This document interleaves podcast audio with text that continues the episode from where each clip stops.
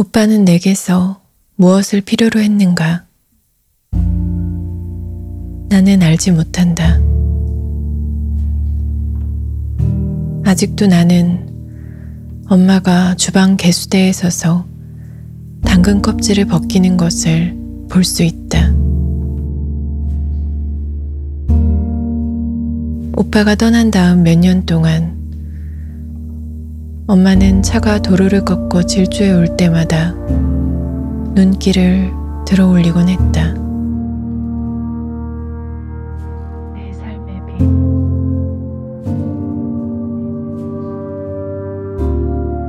오빠는 2000년에 코펜하겐에서 죽는다. 나의 충격.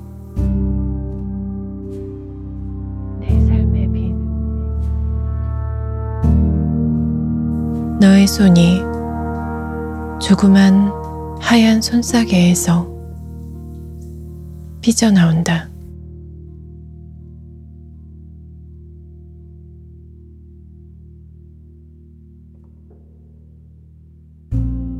엄마는 오빠의 주소를 얻은 적이 없다. 사실 엄마의 삶 마지막 7년 동안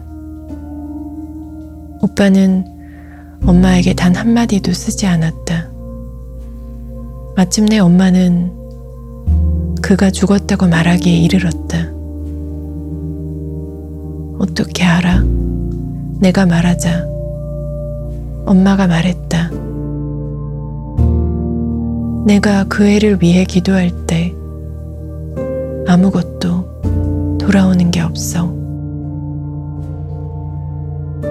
희망 없음은 엄마 안에 벽을 세웠다.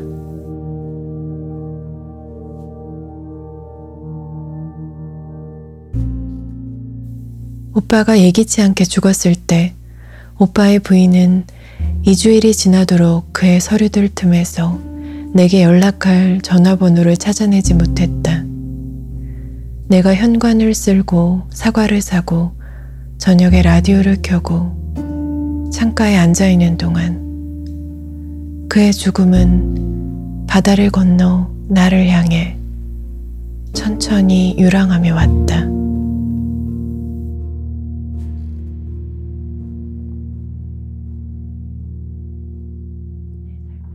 내 삶의 빛. 당신의 마음 속에 매달려 빛을 발하는 커다란 전율하는 녹아 풀어지는 뉘우치지 않는 오짓는 이것은 내가 결코 떠날 수 없는 무서운 방이다. 오빠, 빛과 그림자가 우리를 지나 낙하하여 이제 우리는 쉼없이 질주한다. 지금은 저녁이다. 우리는 학교를 지나고 호수를 지나고